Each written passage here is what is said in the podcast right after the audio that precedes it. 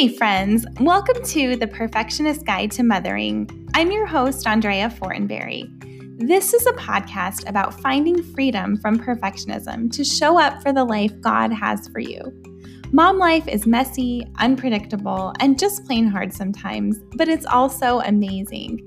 I believe God uses it all to grow us into the women He wants us to be. We can't do motherhood on our own. We need God's help. We need wisdom from other moms. We need the encouragement of community. I hope you'll find all of that and more as you listen in.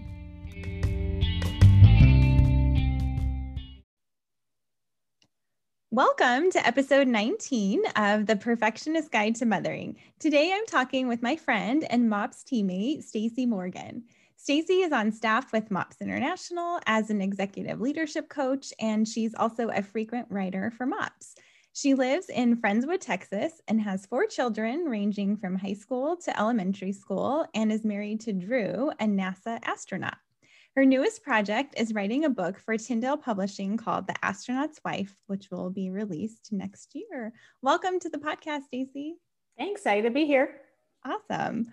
Well, now that it is February, when so many people are talking about love and romance and things like that, I think one of I was thinking about how, as moms, like how can we love ourselves? And I think that one of the ways we can do that is to find time and space for friendship. So I'm excited for us to chat about that. I was just going to say, it sounds so easy to talk about friendships, but it's not an easy topic, really, for adult women. Yeah, definitely. So, will you tell us what has your friendship journey look like over the years, and have you found it easy or easier at certain times to find your people? What does that look like? I think I've had a variety of different friendship seasons. I think before I had kids, I don't really remember feeling lonely. I think that was because I was like a lot of women working full time. And so you get to know your coworkers and you know, you have fun activities and you're married and it's just like, you know, you just do life mm-hmm. and um you know, connect with people whenever easily. Right, right. I have adult um, conversations all the right. time. That's right. And um, and then I had my oldest, eh, who is now 17. And it wasn't until like a month after having him when I like was able to have my brain work again. Mm-hmm. And when I started feeling lonely for the first time in a different way, I was the first of my friends to have kids. We were living on the other side of the country. And so I didn't have any, you know, established friends um, or family there. We were there for three years and we were this was a year and a half into a three year stint so it wasn't like we were going to be there permanently we didn't put down a lot of roots and so it, i was i was really lonely and I just kind of thought like maybe this is what it is to be an adult woman and nobody mm-hmm. mentioned nobody talks about mm-hmm. it. Maybe it's maybe to be a mom, it's just all about your kids and that's just it, you know. And I had a couple just like light friendships in that first year and a half of motherhood and it was like we sat and watched our kids ignore each other, like, roll around on the carpet or whatever for an hour or two and we'd talk about diaper brands and whatever, but like nothing serious, you know, and um, I didn't really think much of it. It wasn't until we moved from there uh, when my son was about a year and a half to North Carolina. And it just so happened that a friend of ours who we knew from medical school, my husband's a doctor, and we had, um, they were in medical, the husbands were in medical school together. And um, I met this friend named Lisa, who I had, she was kind of like a, acquaintance before we then moved there at the same time. And mm-hmm. she really was the first person who showed me what adult female friendship could look like. Mm-hmm. And so I'll say in that season, um, we lived there for five years. That was an amazing friendship season. And looking back, I see how it was amazing because several friends, Lisa being the primary one, she was like a seed friend. She introduced me to other people. And I just did whatever she told me to do. You know, like, show, show, up at this thing. Yes, I'll show up. You know, mm-hmm. um, you need to meet this person. Yes, I will meet them. Like, mm-hmm. and um, it was easy because she was so gracious and open and always connected, just a great connector, great mm-hmm. communicator. And so I kind of took those five years, I won't say I took them for granted, but um, I just thought, oh, well, maybe this is what female adult friendship is. Like, it's great. And mm-hmm. those five years were amazing. And then we moved again because uh, my husband is in the army. We moved to Virginia, and um, I met a couple of neighbors. We lived in this tight cul-de-sac, and it was amazing. They became my close friends, and I thought, great, like another, you know, like I guess maybe maybe this is what right another adult friendship is. Uh, not too hard, you know. We're right here. We literally our doors face each other. It was relatively easy. Our kids are kind of the same age, like it was easy to get plugged in, easy to feel like we were doing life together. And then we moved to Texas when my husband was selected to be an astronaut. And so I thought at that point, you know, I had been a mom and uh, kind of doing adult female friendships mm-hmm. well for about, you know, eight years. And so I thought, well, I'll get to Texas and uh, it'll be great. Like it'll, I'll, I'll, meet people. It'll be quick. You know, there'll be a little bumpy transition, um, but then I'll find them and it'll be fine. It'll be great. Mm-hmm. And that is not what happened. It was, uh, it was really hard. And I, it was only then that I realized, looking back, um, how much heavy lifting that friend Lisa had done mm-hmm. for me mm-hmm. when we lived in North Carolina, and how she'd really greased the skids for me to meet new people and get me plugged in and I had really put in minimal effort because she just I just was happy to just be with her, you know. Yeah. That, and then when we lived in Virginia, um, the the proximity of like kind of Uncle Sam assigned me these friends because they were right there on right. my neighborhood, you know, right on my street. And when I didn't have that, and so when we got to Texas, and it was like we're in a regular neighborhood, we're not in a military community. Um, I didn't know anybody. Everything is brand new, uh, and six months later, I still didn't have any friends. Mm. And I was really struggling. I was lonely like I'd never felt before.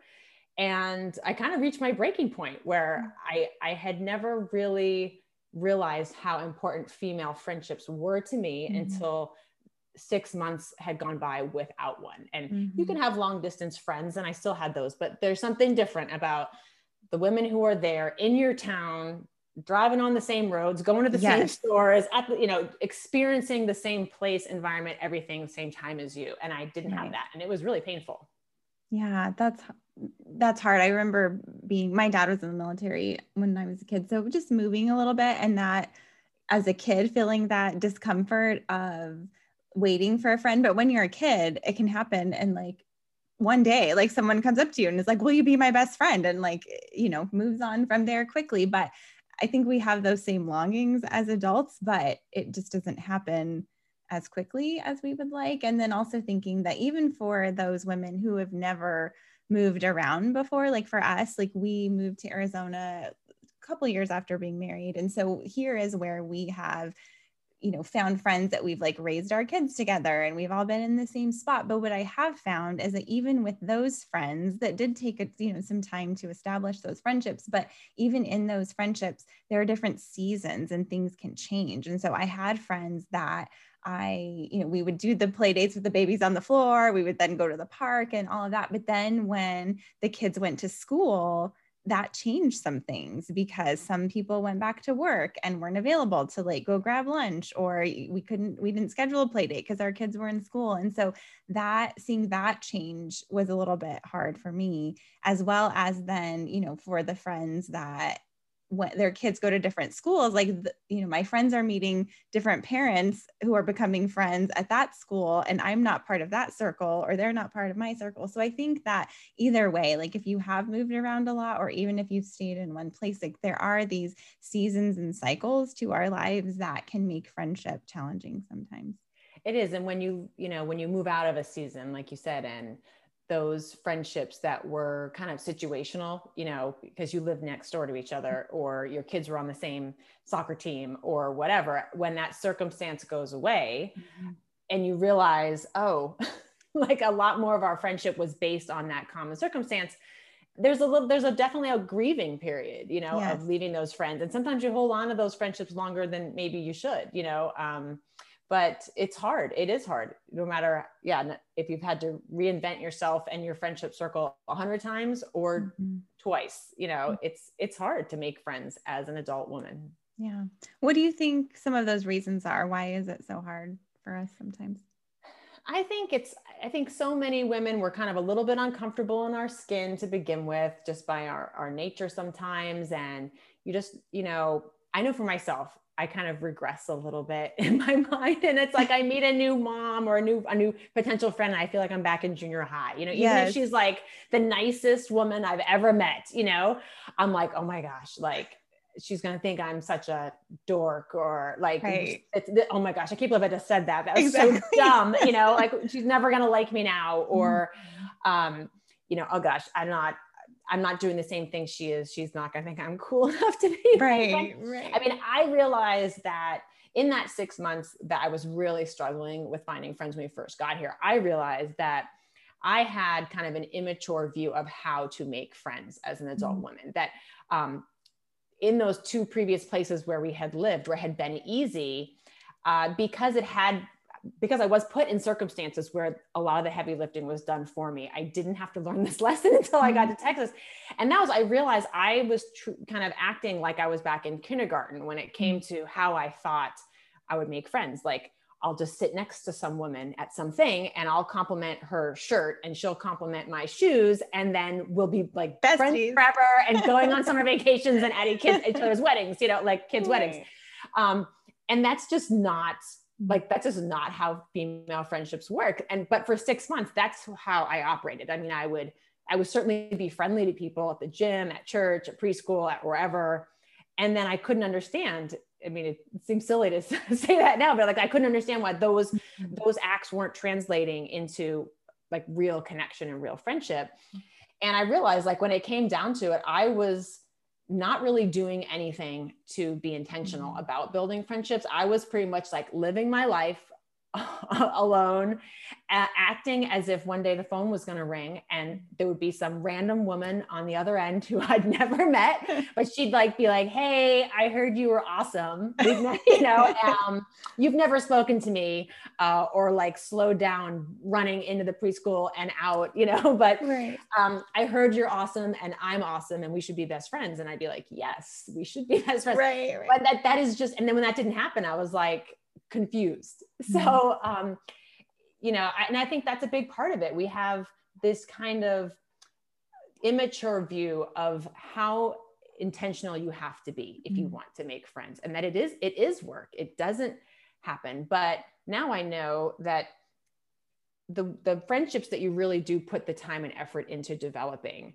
those become the friendships that survive circumstance changes yeah. you know? And um, and those ones that were so easy you know sometimes they are more fragile than the ones that you really had to fight for and think about and um, you know and just really work for. Oh that's good. That's so true. And just what you said about like we have to be willing to take steps and initiate and make the invitation. And i think it's so easy for us to just wait for someone or put that on someone else or just yeah not not think that we have a part to play in doing it. And it's not comfortable. And i think sometimes when we have a bad experience maybe being the one to reach out or it, you know we we met with someone and it was just kind of weird. And you know once we got to know somebody we're like oh i don't know.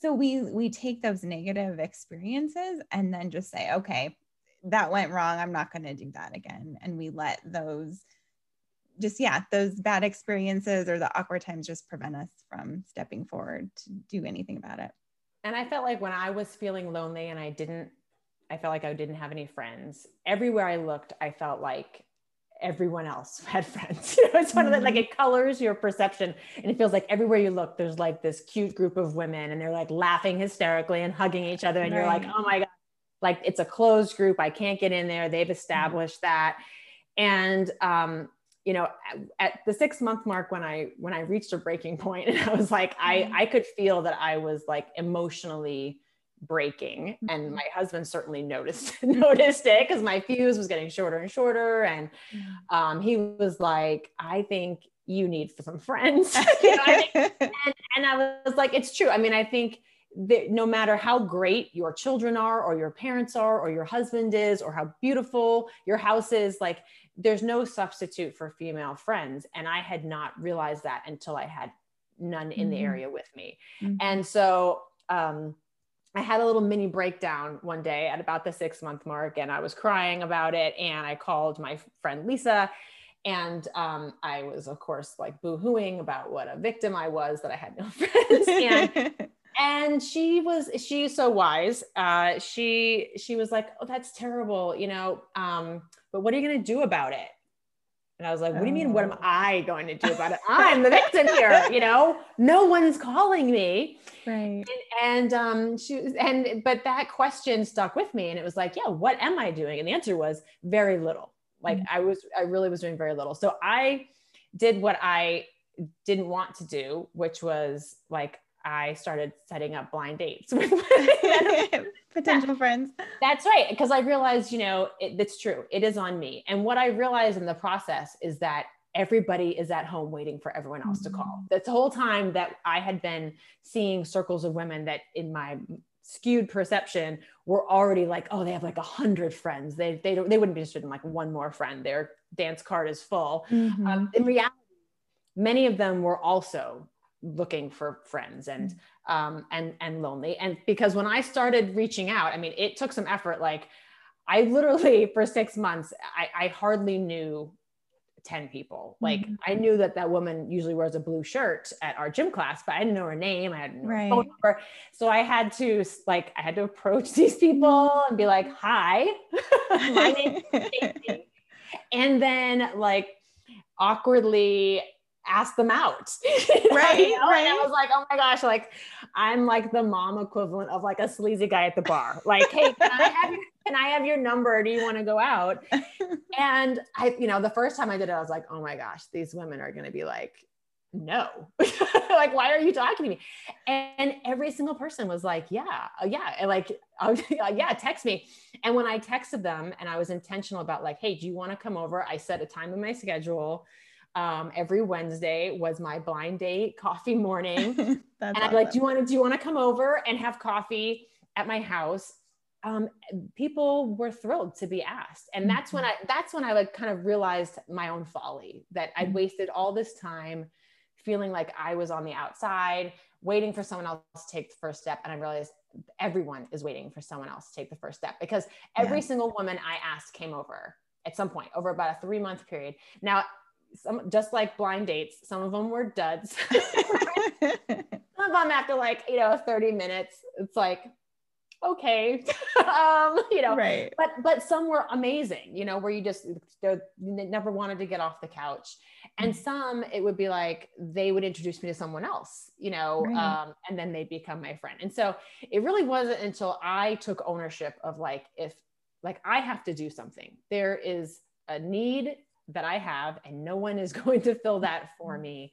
And it's going to require some effort on my part and and some honesty and some vulnerability, some real vulnerability. It was so hard, especially like bringing them into your own house and like right. they don't know me from anybody. And right. yeah, so it was it was tough, but in the end, that's that's what started me finally making a new circle of friends, mm-hmm. you know, at this place. I love that. And I think, just like you said, friendship is a little bit like dating because, you know, sometimes you meet someone and after a little while, you're like, okay, yeah, we're going to be good friends. And after a while, it's like, oh, I don't know. But you won't know unless you try. You won't know unless you take those steps. And like you said, I think so many of us would be so honored and would be so thankful for someone to invite us to coffee or ask us to lunch or something like that. And but we let our own fear, I think, prevent us from just doing those things because like oh what are they going to say? What are they going to think? But really yeah. people would love it usually. That's right. I mean i remember a friend that i had in college her name's anna faith if she's listening shout out to anna faith. Um, and uh, she was the first person she pursued me as a friend. Mm. and i can honestly say like at you know 20 19 20 years of age when i met her like that was the first time someone had like like met uh, met me like we didn't have any you know shared history or anything. And she was like i want to be your friend. And just pursued me kept calling me kept That's asking awesome. me to do things even when i was like I, I remember at first because it was such a, a you you know unusual like new experience for me. I was like whoa this this girl like is coming at me you know? But after i realized like oh she's just she just genuinely wants to be my friend. Like um it was amazing. It made me feel amazing. And sometimes when I'm getting in my own head, like, oh my gosh, this woman's gonna think I'm a stalker. Mm-hmm. Like, I've already asked her to coffee twice and she's like, couldn't make it. Should I, is three times too much? You know, I remind myself like everyone wants to be pursued. That's what right. we want. Like at our core, we want to be pursued mm-hmm. by friends, by God, by our mm-hmm. spouses, you know, right. like by our children, everybody. And so, um, you know, so that's what like is enough to like get me to get my phone out, text again, you know, right, and usually, right. it, and usually it is all in my own head. And I'm like, if it doesn't work out, it doesn't work out, but it won't be for lack of trying on my part anymore. that's yes. for sure. It's so good, Stacey. So good. Why do you think it's so hard for us as women to admit when we're lonely or admit that we're struggling in our loneliness? Yeah, isn't that so weird how it's like, is it because do you think because we're not alone? Like, I think before I had kids, I thought you could only really be alone, like feel lonely if you were physically yes. alone. Yes. And then you have kids, especially like right now. Like I saw a thing that was like the irony that in the pandemic, we are like women and moms, especially, are never alone. Alone. And and yet we have like the statistically never felt lonelier, you yeah. know? And, and I it's true. There's something like there's a obviously I'm sure a million psychological studies going on right now about this, but is it because it's like we have created this world around us you know children home work whatever and then to admit that you are lonely mm-hmm. is like feels like you're ungrateful for what you have you know? I don't yeah. i don't then that's part of it for me. I don't know. What what do you think it is? Yeah i think that's true and i i resonate with what you said about like when i had my kids and i had them and i thought this is going to be wonderful. This is what i've always wanted but i was so lonely and i was tired of answering why so many times and like cleaning up all the things and and like you said it I did sometimes think like am I not being grateful because I'm feeling this way or I'm feeling stressed or that I just want to break? Like I would think those things and I think that mom guilt is real but I what I really think it is that we need to realize is that God made us for relationships and and for friendship not just our role as a mom or in our role as a wife. Like if we think about it as like different buckets or different like spokes on a bicycle like or you know slices of a pie like those those roles that we have of mom and wife like those are always usually like full to the brim like we're spending so much time on that but we do have that need for female friendship. And when we're not having that need met then i think that's where the loneliness comes in because we want to be around people who get us and get the struggles that we're going through, right? Like our husbands don't get some of the things that we feel or think because they're men and they don't understand. And our kids don't understand what we feel because they're kids, you know, and we're doing all this stuff for them. And I think as women, we just want to be with people who get that we're constantly serving, who get that we get tired or need a break or are tired of hearing mom 50,000 times a day. Like we just want to be with people who who get us, I think. And there's just such camaraderie and such encouragement that can be found by being around people who get you in that role. Yeah. And I think I've realized, especially um, when Drew's gone or during this pandemic, like there's different types of connection, right? And so, yeah, I might have kids touching me all day or talking at me all day, but that's not the same as a like a good hug from yes. some like an adult, another adult, mm-hmm. or um, right, you know, and that there's a difference between conversation and like authentic really deep conversation you yes. know and i'm like the older i get and the older my kids get like my tolerance for small talk it gets lower and lower i don't know about you but like when i'm in it like when i go to a mops group and i sit down i'm sure um sometimes people are like, oh, here we go. Because I'm like, I don't like, I'm so, I don't want to talk about um, potty training. I don't want to talk mm-hmm. about like these, the like that's, I could have that conversation with a woman at the grocery store mm. and we laugh about it and move on and never see each other again. Yeah. Like I, I don't want that. When I sit down and I'm talking to somebody who I know, who I want to build a relationship with, like I want to have a I want to have the kind of conversation that um afterwards like you leave a little changed, you know, mm-hmm. I'm thinking differently about something or I'm encouraged or I'm encouraging them like and and when i don't have that i feel lonely you know? That's how like you could you could be at a party and, and full of people and feel like i'm alone here mm-hmm. you know? And i think that's how moms feel and a lot of women feel because we're rarely alone and yet um, the opportunity to step into authentic like really good conversation with people who want to build relationship with us is not doesn't happen very often. It's not very common. And so when it does you're like okay like mm-hmm. this is what i want. When i say i want yes. friendship when i say this is what i mean when i want when i say i want that. Yes. Yes just that ability i think to be heard by someone else about how you really are doing i have a friend that i just come away from our conversations just so encouraged because she just listens to me. She'll ask me good questions. You know, we we do chat up like catch up on life, but she always asks me like, "What is God teaching you? What what new things do you want to do in this month or year or whatever?" And I, I don't know. I just love that. I feel like she sees me and she wants to know more about me and she acknowledges things in my life like i said that maybe my kids don't acknowledge or see or you know other family members that kind of thing. But i think friends can just offer such insight into our life and that they can give us that fulfillment of being seen and known for all that we are you know all that we're we do for our family that is often overlooked i think. Yeah for sure yeah.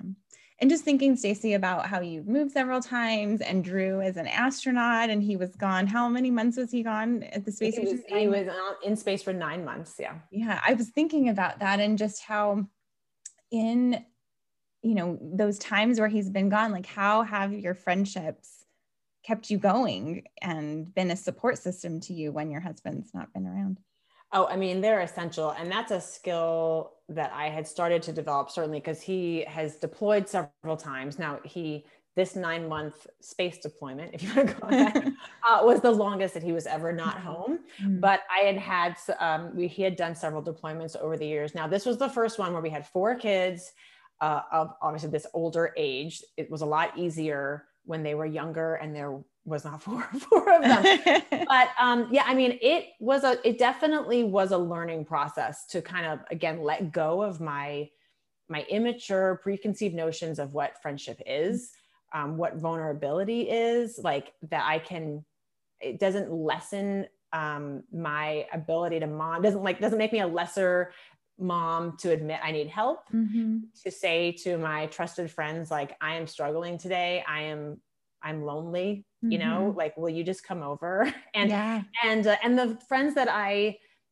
you know, that I really relied on understood that role for me. You know, I had one friend, it was like every Friday we um, got our families together and drank margaritas and ate pizza. And oh, was, that's fun. Yeah. And like she, she knew, I, I don't know if she would like realize it in the moment, but I think subconsciously both of like that was an important piece of both of our routines, like, and mm-hmm. part of our like mental health process was getting right. together every Friday. Another friend who would just take the initiative to say like how are you like and not settle for fine you know because right.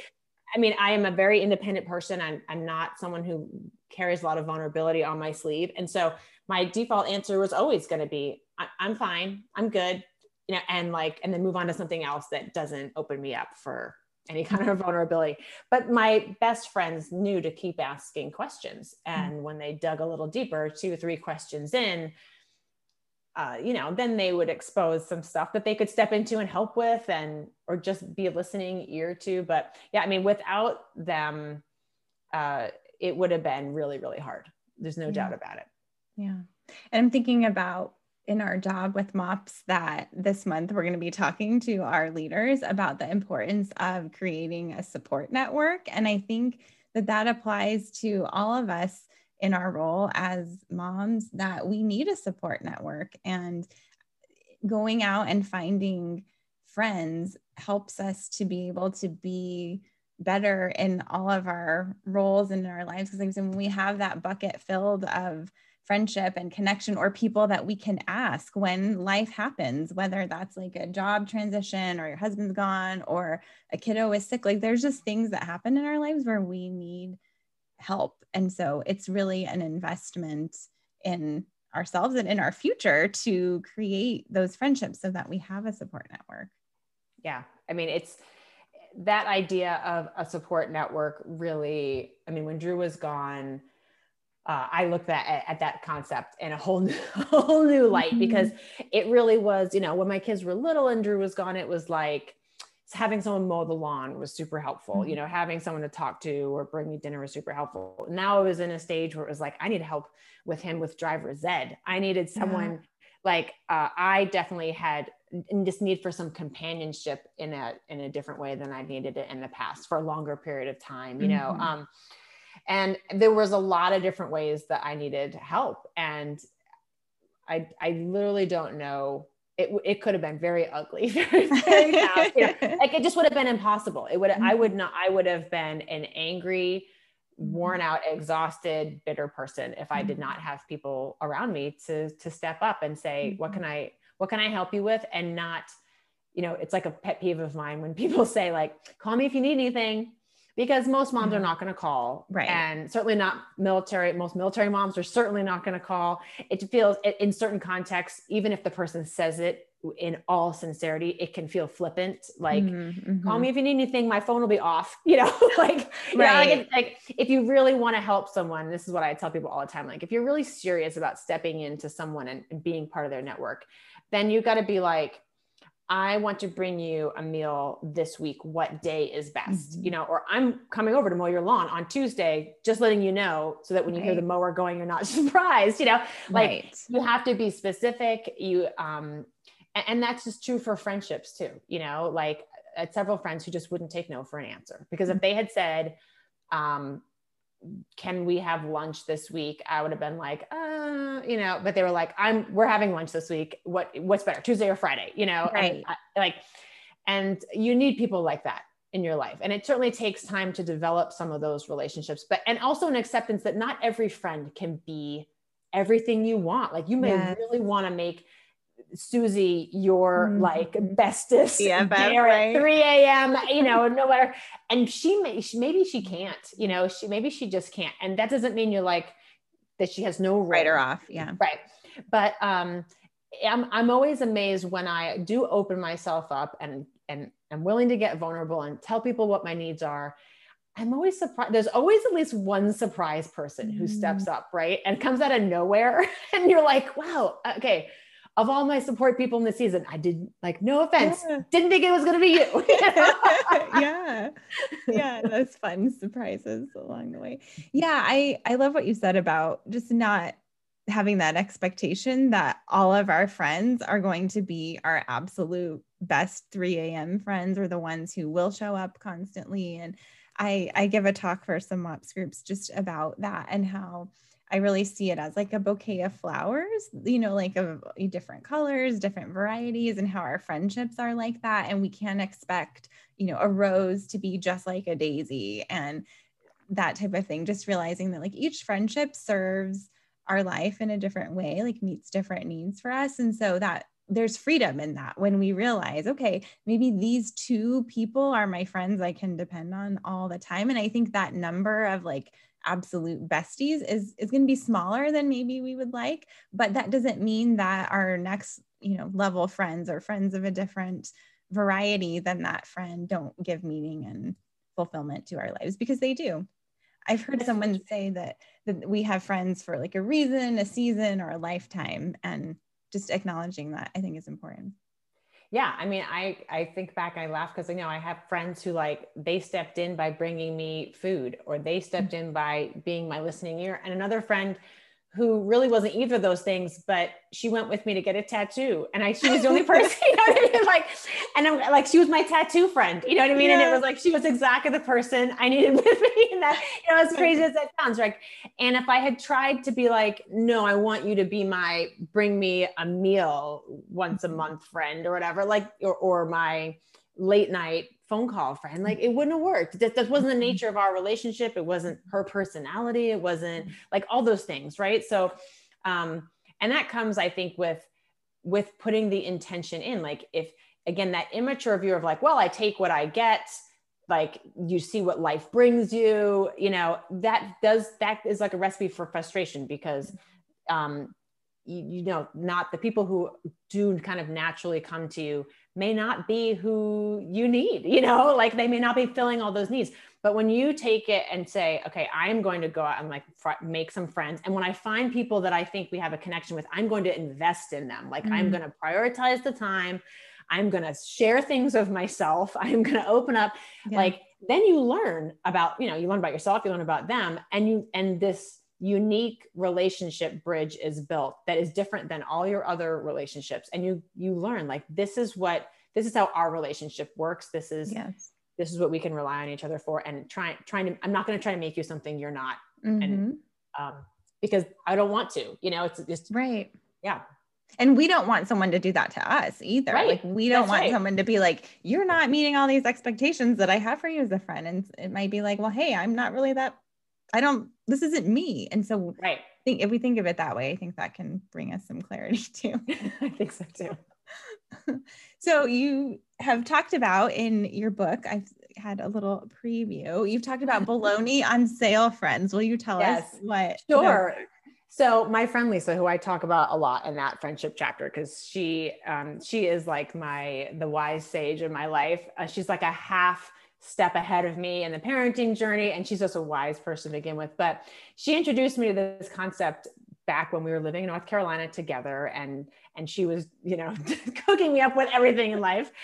And um, I heard her use this concept. The idea is that a bologna is on sale friend is a person who lives in the same place. You know, they mm-hmm. have they have to be in the same town so that you literally are feeling the same rainstorms, driving on the same roads. Yeah. You you know the same people. You, you, when you say that school, they know what you mean. Like you're yeah. in the same traffic jam. You're doing all those things, and then you have let them in to the deepest parts of yourself, which we used to joke was like the the part where they know that you feed your kids bologna and like you know, I love like, that and, and, and and enough that like enough bologna that like when it goes on sale you need like you need to get there and stock up because that's how much bologna is going through is being eaten at your house and so it's that combination of authentic relationship mm-hmm. and being your authentic self as you know like non-mom approved as that might be yeah but also in the same place like it has to be both mm-hmm.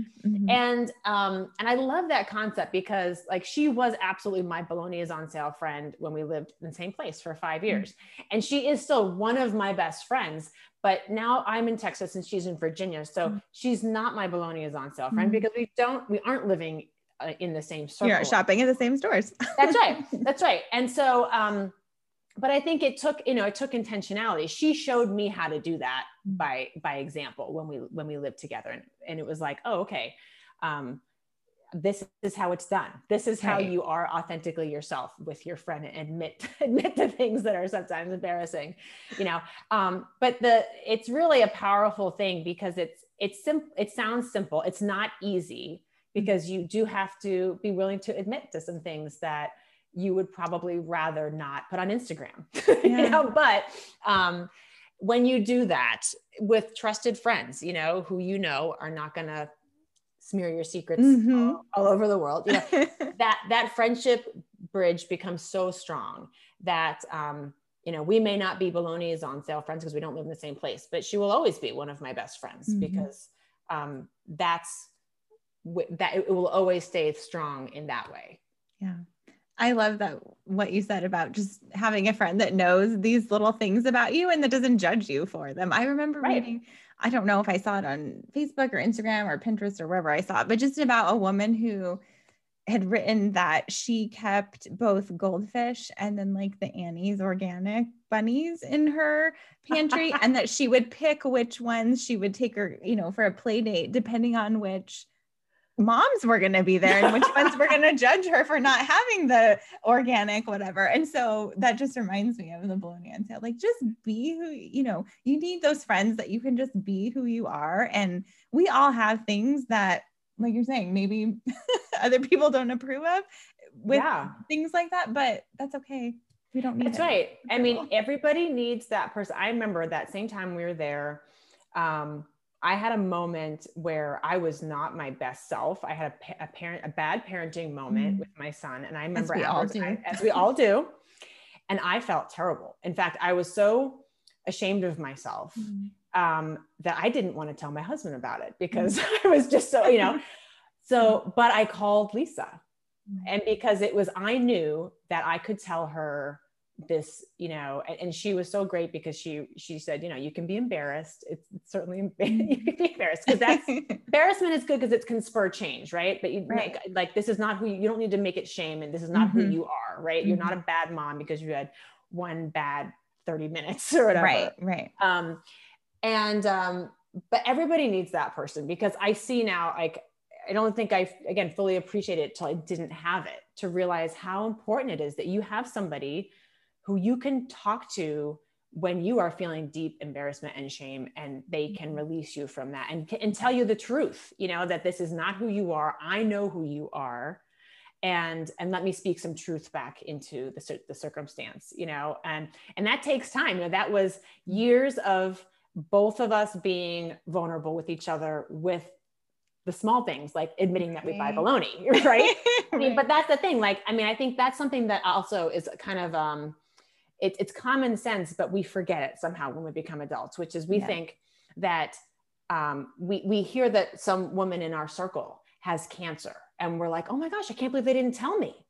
And you're like, well, you know, you, haven't shared with each other like anything of mm-hmm. vulnerability. Mm-hmm. So why would we expect that somebody would share something deeply personal with us if we have never attempted to bridge the gap with the small things you know it's the small vulnerabilities that build on each other for bigger things like yeah i'm not going to come to you and, and, admit to my marriage problems or my financial problems or my embarrassing health problems if i can't you know if, if our relationship is not one that i can admit like that i got really angry today mm-hmm. or frustrated or you know got a speeding ticket or whatever right, you know right. like um so I think that's important. Like when when we're feeling that, like, ooh, do I really want to tell this woman this little mm-hmm. thing? Like, yes, you do. If this is a woman that you want to build a relationship with and have a real friendship, you start with the little things, the things that are like moderately uncomfortable and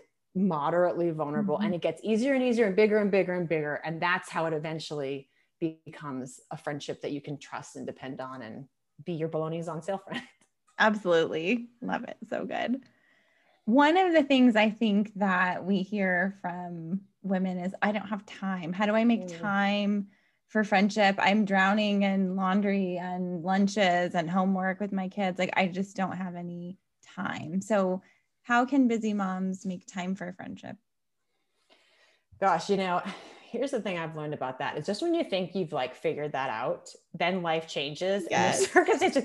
so it's kind of like, okay, this is how you make time in this season. Mm-hmm. But we have to be careful that we don't become like formulaic about it because what happens is then this the life life changes. Like I think a lot of people thought they knew how to prioritize friendships pre-pandemic. Mm-hmm. When the pandemic hit and life went upside down and all of a sudden they could not figure out how to do friendships with those same friends anymore because the formula that they had put in place like well we go to coffee or breakfast together once a week at this restaurant well then the restaurant closes you know right. or um, we sit next to each other at this soccer game once a week well then there's no soccer and all right. of a sudden how do you, you know like so i think um, i mean for me i'll speak for myself i know i i have to prioritize it like to the point where sometimes it can almost feel like an appointment. Mm-hmm. but, um, but you have to because it will be the first thing that, that drops off if, if you don't. I mean, when I wanted to make friends and I had none, I had to literally schedule fr- uh, Wednesday morning um, from like nine to noon. I literally mm-hmm. put it like on, I mean, I had nothing else on my calendar because I, I, had no friends, but I would still write it on there. And I remember a few times when I was like, oh, this is, you know, uh, um, my husband would be like, no, it's it's Friends Day. He used to call it. It's Friends Day. You have to have your friend come over, and uh, he would help me stick with it. And and I think that's important too. Is that you have to like you have to put it on your calendar and say, I'm going to do this. This is a priority, and you kind of have to tell people that you're doing it so that they can, when friendship feels hard and connection feels scarce, can continue to encourage you. Like, no, this is important. You need to continue to do this. But mm-hmm. I think we also we have to let go of kind of these i don't know the right word traditional ideas mm-hmm. of like what women do together. Yeah. you know? Because it's like, like, oh, women do lunch, women go shopping together, Right. women do all these things. And it's like, yeah, that works for some people, but not all. And it works in some circumstances, but not in a pandemic.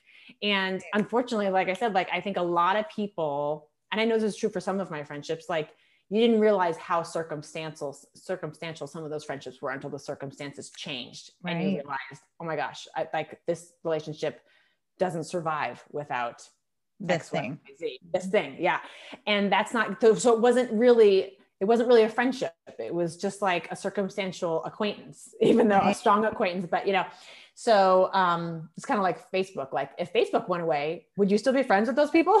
Like no, probably, probably not you know? Um so i think we have to think differently you know? I've got a friend who occasionally organizes like a kayaking thing on saturday morning and when she first started i was like kayaking Ugh. but um, you know, I was like, all right, you know, she's a friend. Let's go try it. She's Yeah. kayaks. Like, why not? It was great. Like four of us showed up, and I was like, I have like, as I'm like, this water's gross, but hey, I've never. It's still fun. Um, you know, it was totally new, different way of doing things. You know, we've got to be willing to try new things. I had never heard of the app Marco Marco Polo until yeah. like two years ago, and somebody explained it to me, and I was like this sounds weird. Why do I want video messaging? like, right. I don't know about this. Well, and because nothing was like, because I had face to face, right? Like, Mm-hmm. why would I want to message you video if I could just see you at the gym Right. or see you at school? Well, then, well, pandemic hit, and it's like, oh my gosh, now I get it. Like, you Yeah. know, and um, it has become, it became a lifeline uh, while Drew was gone, like for when I needed to talk to somebody and it wasn't appropriate for me to call them on the phone at that time, like because it was a weird time or, um, you know, or I just needed to kind of like say something and Mhm. do life. And there's something cool about like seeing people brush their teeth and while they're Right, telling real life. yeah, Yeah. real life. And um, you know, so I think we just have to like we have to prioritize it and we have to be willing to do things differently and recognize that Mm. what you do with this friend is not going to be the same thing you do with that friend. And um, but you've got to make it more than circumstances. I think that's really true. Like you have to be like, if I like this woman so much, then I should be wanting to get together with her other than on the sidelines Yeah. of this basketball game, you know, like, and, and be the first one. Like, I think you have to be mm-hmm. first. You have to be willing to go first and, and put yourself out there Yeah. and, and not wait and not be, not wait for your husband to be available to come with you, not have your kids with you, you know, just you. Like, I think that's a real challenge for us too, is being like, just me. This relationship is me and you, not because of our kids or friends, not because they're on the same team, not because our husbands work together or mm-hmm. whatever. Like, I want a friendship that stands alone on its own two feet. Yes, so good. Yeah, I think a lot of it is just courage, right? Courage to step out, courage to try something new. And I think when we do, we'll find that it's so worth it.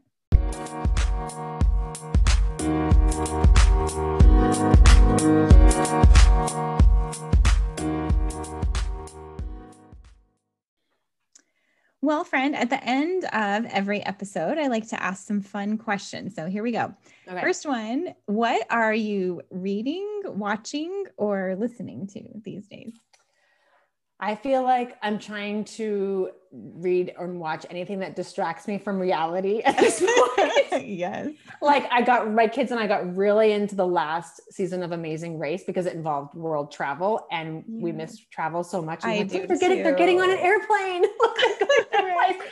like and I love fiction. I love reading fiction and so um you know something that h- helps me think about something else. You Mhm. know, I feel like um I'll tell you what I'm not reading. Anything scary or that makes me worried about things because I feel like there's enough to worry about and be scared about every Right day now, yeah. in, in real life.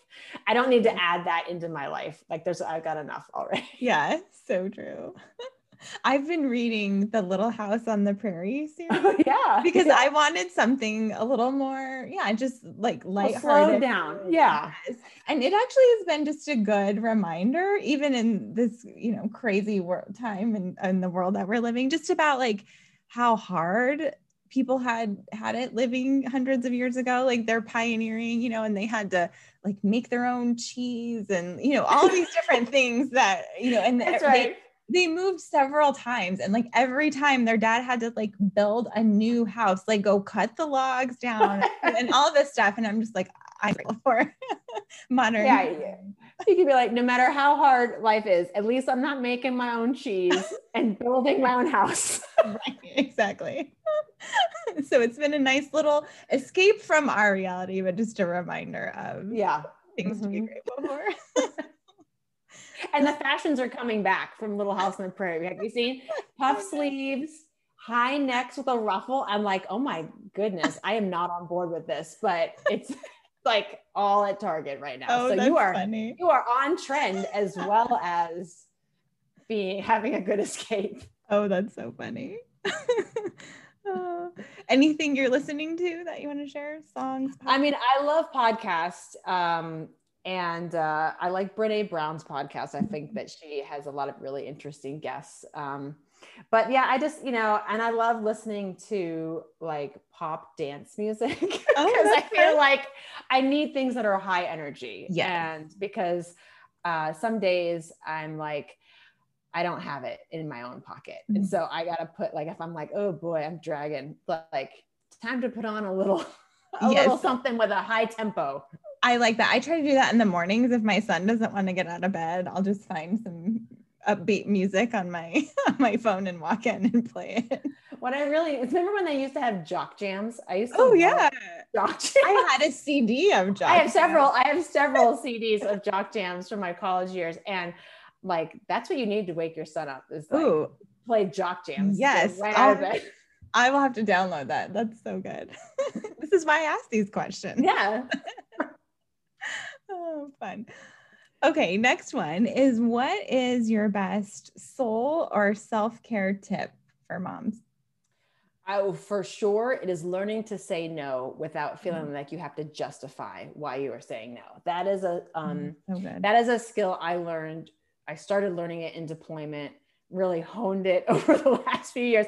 Because the funny thing about deployment is um, like you can get away with and not doing anything by saying your spouse is deployed because everybody's like, oh my gosh, thank you for your service. Like it's like, you know, and so like, oh, do you want to be on this committee? Oh, I can't. My husband's deployed. Oh, do you want to um whatever come to this like and I'm like, oh, I can and um be, and it was so cool because you felt like you you had this get out of jail free card right and and what i realized is like i didn't actually need the excuse. Like i could just say no and be mm-hmm. like that's just not going to work for me or i just can't- you know it does like i didn't i mm-hmm. didn't need my husband to be like in a combat zone to do that and that i find like it's taken a long time to kind of get over this this like i don't know what you call it like cultural guilt of feeling like like if I say no to something, someone is going to ask me for the full backstory as to why I cannot. Like, oh, you can't? Oh, really? Let me see your day planner and let me check your phone. Like, no, the reality is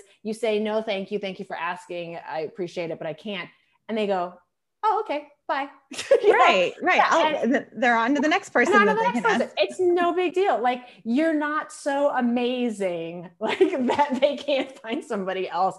And Right. even if you are, which you know, maybe you are, maybe you are like the only person with that skill set. But you know what? If you don't want to do it, don't do it. And um, that you do not have to explain yourself. You do not have to justify. It could just be, I don't want to, or I don't right. like or i'm tired like and i just want to keep that that day open and i find actually like that was um really important when i was trying to make friends and and actually even like really invest in my friends is like too often i think one of the biggest hurdles that we have to creating great friends is our schedules are so full that we have no time yeah. and like so when people say i don't have time they do genuinely mean i don't have an hour Mhm. to make friends. And when when someone says that to me, I, I just challenge them to like take a hard look at their schedule and see what they can cut out. Because, you know, I while I do believe that if you have kids, there is a a, a higher holy calling to being a mom, but I do not believe that God calls any of us to be martyrs to Yes. motherhood, where like you now have no interests of your own, no friendships of your own, no time of your own. I, I think that is a lie that we have we have twisted God's truth in the holiness of parenting and and twisted it into this lie that it becomes your sole identity and your whole entirety of your schedule. And so you know I, there will be times when i say to my kids like i know you want to do that activity but you're not going to because i don't want you to do it. Mm-hmm. or it will take up too much of my time. Right. and that is okay. Like my time is valuable um, and i am a good mom but i'm not going to fill up my entire schedule with kid activities because right. I do have a life outside of them and eventually they will leave my house and I need mm-hmm. to be able to.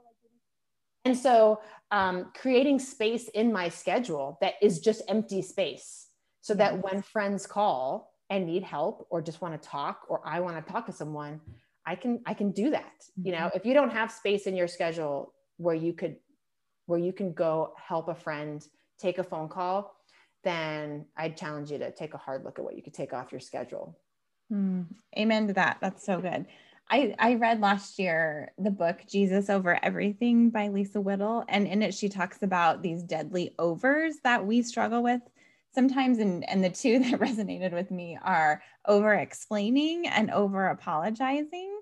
And I think this it ties in beautifully with what you just said that like we can just say no and i think often we feel bad and we feel like we're hurting someone's feelings. So then we over explain well if i could you know i'm just you know we give this long explanation or like i'm so so sorry but it's, it's okay right. like we don't need to do that. Like and we can just give a no and that that's sufficient. So that's yeah and i and i've tried to extend that even to like people who work for me or or are on my teams like when i can tell when people are feeling bad about saying no. Mm-hmm. and i feel like it's a gift that I can give them right. to say, you don't have to justify like mm-hmm. why you can't do this. It's okay. Mm-hmm. You don't mm-hmm. need to tell me anything else because, like you said, I know I do it. You and like saying you're like, we will just go on and on like forever. right. Like, and you know, like, and then well, then last week, and then my mom said, and then of course, and then possibly, you know, and they're like, just like not that's oh, I didn't need to know that, you know. So, uh, like, yeah, it's okay. You just said I can't. I just I just can't right now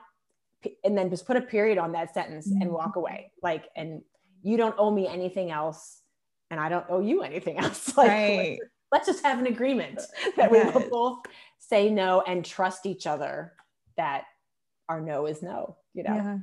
So good. Next question. What is god teaching you in this season gosh isn't i think god is like putting us all in a master class right now right during the yeah. pandemic like so yes. many things like i like where do you even begin right i mean um definitely he's helping me reorient my measures of success about things mm. i think um at first i thought to myself well he's teaching me that i can't measure success in my life in this season the way i measured it last season and now I'm realizing I was close. I was close to what he was trying.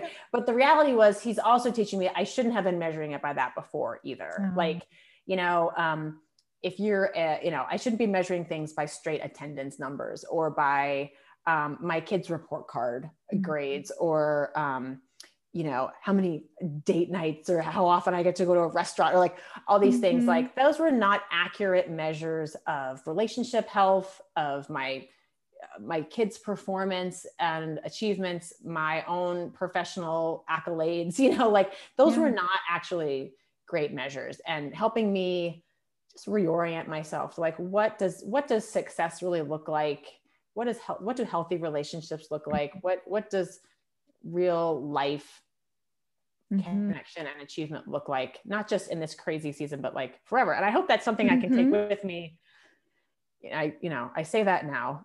when we all go back to normal, it's going to be hard. It's going to be very tempting to slide back into my old habits. But, you know, I hope that's something I can hold on to. But like, yeah, I want to look deeper as to what it means to really thrive and be mm-hmm. successful in life. And it's probably not the measures that would be my first choice. Right. the most obvious. Yeah. Gosh, probably like 15 years ago, I read a book by Charles Stanley called Success God's Way. Have you heard of it? No, I haven't. It'd be a good one to put on your list, but he talks about just those very things. So Great. I have to see, yeah, I have it somewhere, but it was really good. Yeah. okay. Lastly, friend, where can people connect with you and find out more about you? Yeah. Okay. Well, um, um, I'm on Instagram, of course, like the rest of the world, uh, at Stacey Morgan 2000. And then I have a website where I have a blog and recordings of a bunch of my appearances and podcasts and stuff like that. And that's at staceymorgan2000.com. Awesome. I will link it all in the show notes so people can find you and follow you. And thank you so much just for all of your wisdom on friendship. So important. Awesome. Thanks for having me.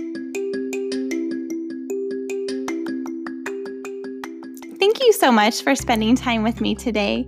Would you do me a favor and help me get the word out about the Perfectionist Guide to Mothering? I'd be so appreciative if, as you listen, you take a screenshot, post it to social media, and tag me. You can also rate and review the podcast wherever you're listening so that other moms can find it. Looking forward to being with you next time.